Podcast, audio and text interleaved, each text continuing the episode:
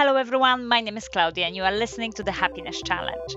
This episode is part of the Happiness Reset campaign, where I bring you 25 bite sized episodes to inspire you to refocus on your happiness and fulfillment.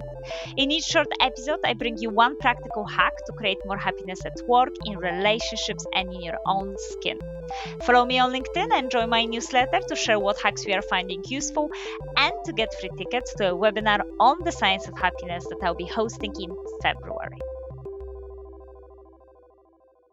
So, my dear listeners, having a positive morning routine that sets you up for a day is one of the key happiness boosting habits. But what does this mean in practice? This happiness hack comes from Robin Sharma, one of the top five leadership experts, who suggests a habit of waking up early enough so that you have time to spend the first hour of your day following the 20 by 20 by 20 formula. So, this means spending 20 minutes on exercise to stimulate your brain and body I personally love to start my day with some yoga, some gentle stretches, a little bit of a flow. Then spending 20 minutes on reflection, which could be journaling, could be doing gratitude, or could be meditation to boost your resilience. And finally, spending 20 minutes of learning something new by reading or listening to something inspiring.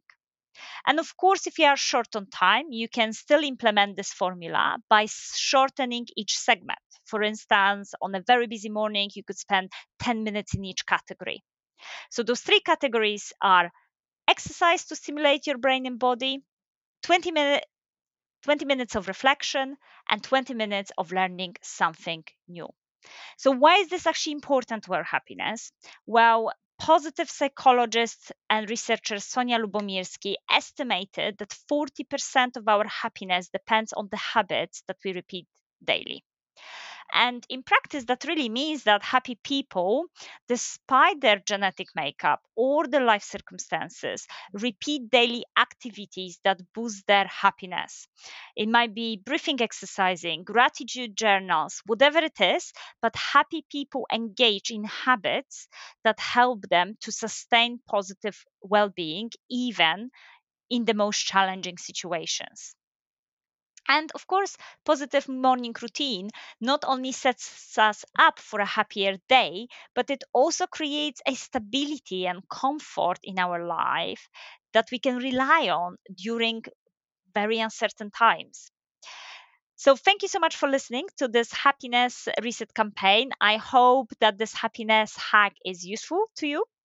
If you would like to learn more, you can also listen to episode 8 of How to Build Happy Habits or episode 77 Two Ways to Feel More Joy and Kickstart Your Feel Good Chemicals in the Morning.